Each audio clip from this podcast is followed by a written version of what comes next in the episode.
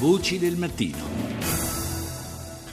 Di nuovo buongiorno da Paolo Salerno, sono le 6:42 minuti e 35 secondi, seconda parte di Voci del Mattino, oggi dedicata al tema della crisi greca, è collegato con noi il corrispondente in Italia per il network tedesco RTL, Udo Gumpel. Buongiorno Gumpel. Sì, buongiorno, buongiorno. Abbiamo assistito ieri a quella che almeno dall'esterno è sembrata una eh, virata abbastanza secca da parte della cancelliera Merkel eh, che subito dopo il eh, risultato, il no nel referendum eh, greco, eh, sostanzialmente era sembrata mantenere una posizione di forte chiusura nei confronti di eh, un possibile supplemento di negoziato con la Grecia, invece dopo il vertice con il presidente francese Hollande questa posizione sembra essersi parecchio ammorbidita. Allora, cosa vi devo dire? Eh, non ero presente, ma quello che la Merkel ha detto anche prima e dopo è che la porta per Tsipras resta sempre aperta. Il problema è un altro. Tsipras eh, e il popolo greco in questo referendum hanno rifiutato le proposte che i 18 paesi dell'euro hanno fatto alla Grecia. Ora si riparte da zero, questo è il dato di fatto, si riparte da zero perché le proposte che eh, l'Italia, la Germania, la Francia, tutti gli altri paesi dell'euro, che erano riforme in cambio di finanziamento, questo è sempre stato l'atteggiamento dei paesi eh, dell'euro eh, nei confronti di un paese in grave difficoltà.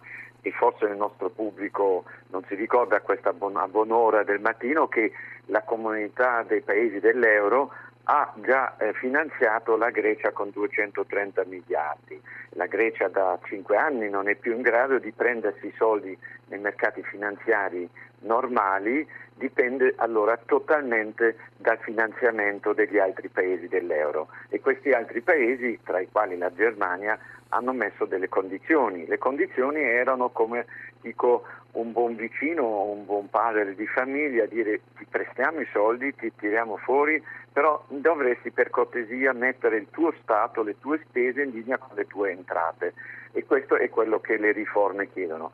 Su come farlo e chiaramente c'è stata la grande discussione, la Grecia non era d'accordo su come fare ovvero come ridurre eh, le spese e come eh, aumentare le entrate dello Stato in Grecia per, resta- per diventare tra qualche decennio fosse in grado di sostenersi con le proprie entrate. Però stessa, lo stesso Fondo Monetario, e questa è una cosa alla quale si sono naturalmente aggrappati eh, gli esponenti della leadership ellenica, eh, lo stesso Fondo Monetario Internazionale ha ammesso che un, un taglio di questo, un, di questo debito appare necessario per renderlo sostenibile. Allora, eh, forse bisogna considerare due cose. Il debito attuale che la Grecia ha, eh, la Grecia paga, questo lo dice il governo greco stesso nella sua agenzia del debito, che si verifica facilmente il nostro pubblico se volesse andare lì, Greek Debt Agency si chiama, e paga il 2,4% sul suo debito, che è un tasso molto favorevole, l'Italia e la Germania stessa pagano di più però la, il Fondo Monetario Internazionale, e lei ha perfettamente ragione, ha fatto le valutazioni dicendo che la Grecia ha bisogno di un ulteriore taglio del debito. Anche questo bisogna ricordare che nel 2012, ovvero tre anni fa, solo tre anni fa, fu già fatto un taglio del debito di 103 miliardi, fu tolto dal debito, cioè non è poco, no? alla Grecia furono già tagliati 103 miliardi tre anni fa. Ora, se il Fondo Monetario Internazionale lo dice, probabilmente ha ragioni. Oggi la Grecia deve rimborsare in conto capitale quello che ha preso nell'arco di molti anni Ehm, l'ultima rata del debito greco per la Grecia scade nel 2067.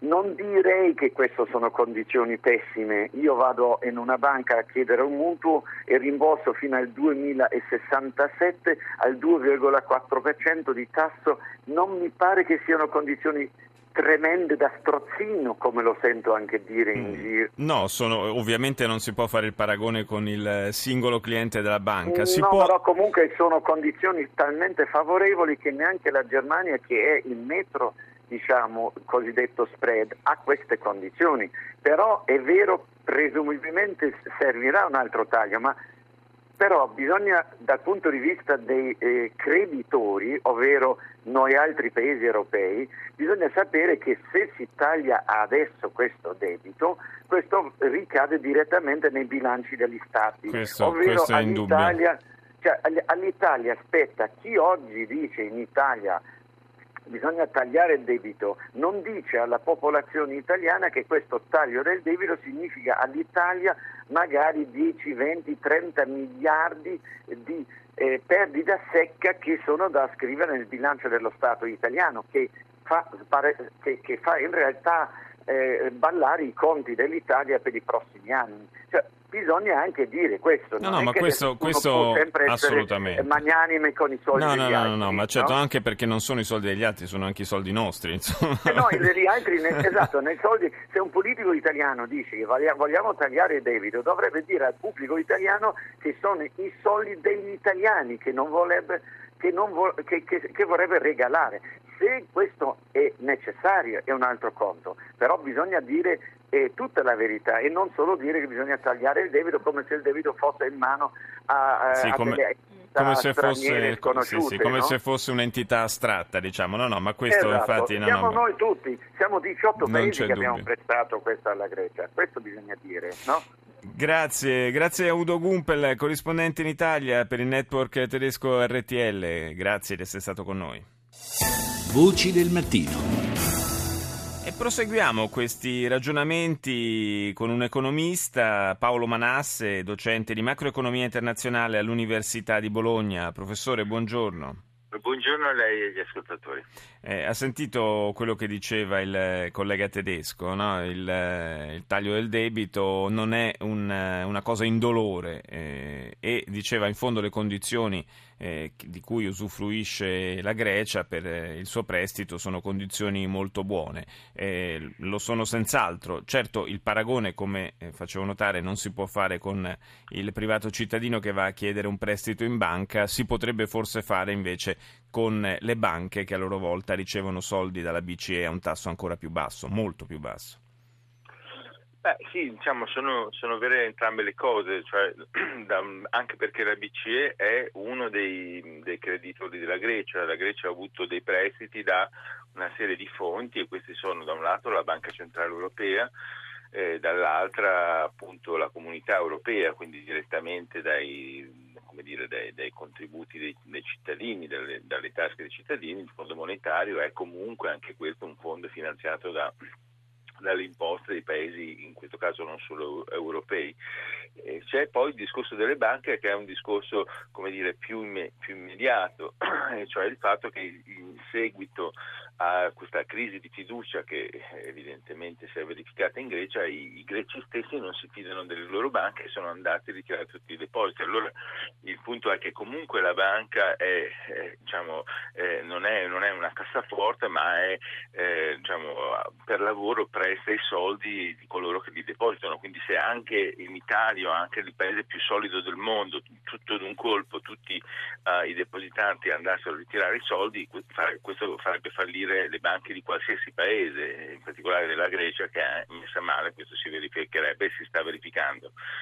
Oggi evidentemente quindi il sistema bancario è tenuto in piedi da questa iniezione di liquidità di emergenza che la Banca Centrale Europea in qualche modo adesso ha, messo, su cui ha messo un, un limite e questo evidentemente è un, è un, grosso, è un grosso, rischio di, di, fallimento per il sistema bancario. Professor Manasse, ma secondo lei davvero il tema del taglio parziale del debito greco potrebbe tornare sul tavolo del negoziato in questa nuova fase di trattative? Ma io credo di sì, anche perché eh, tutto sommato credo che eh, le posizioni non, non fossero così lontane quando, quando, le trattative sono state interrotte e quando è stato chiamato il referendum da parte eh, di Tsipras. Eh, le, mm, credo che sia un problema di fiducia e di garanzie reciproche, cioè io credo che tutto sommato in, in linea di principio eh, già prima della rottura i paesi europei non fossero eh, contrari a una, a una, in qualche modo a una parziale cancellazione del debito. Di questo si parlava addirittura in un protocollo eh, su cui i paesi europei erano d'accordo nel, fatto nel dicembre del 2012, quindi in qualche modo della, della, la questione era sul tavolo. Il problema era che in cambio ci volevano degli impegni credibili e questi evidentemente ancora eh, non c'erano da parte del governo greco e soprattutto credo non ci saranno, è difficile che questa fiducia che non c'era prima eh, ci sia dopo, cioè ci sia oggi dopo appunto quello che abbiamo visto, un referendum, una politicizzazione eh, della questione che ha inasprito eh, i contrasti e credo minato poi la fiducia sicuramente dei paesi europei nei confronti della Grecia. D'altra parte però una una, soluzione entro questo mese in qualche modo andrà trovata. Non, non, è, non, credo sia pensabile arrivare alla prossima scadenza della rata con la BCE senza aver trovato un minimo di intesa tra la Grecia e i partner euro, europei. Ah, credo che i tempi siano molto più brevi di questi perché è vero che la scadenza del 20 luglio è comunque la spada di Damocle, cioè questi 6,5 miliardi che la Grecia non potrà restituire alla Banca Centrale Europea e che quindi sancirebbero definitivamente dire, l'uscita della Grecia dall'euro, ma credo che in realtà è una questione di, eh, di giorni, insomma, se non si trova un accordo di carattere politico, se, se la Grecia non dà garanzie sufficienti, Mario Draghi non sarà in grado di aumentare questo, queste iniezioni di liquidità che tengono eh, in vita le, le, le, banche greche e le banche greche falliranno, insomma non potranno essere, rimanere chiuse per troppo tempo, l'economia eh, collasserà e questo porterà inevitabilmente alla necessità di stampare una propria moneta. Quindi secondo me è una, veramente una questione di giorni perché la Banca Centrale Europea oggi non può togliere le castagne dal fuoco eh, di un negoziato che, che, che, non va avanti o c'è un mandato politico molto chiaro e, e, quindi la Banca Centrale Europea è in grado di salvare le banche se questo accordo non c'è nei prossimi giorni il sistema finanziario greco collassa. Eh, d'altra parte non credo che sia nemmeno nell'interesse del governo di Atene eh, andare a una soluzione di questo tipo.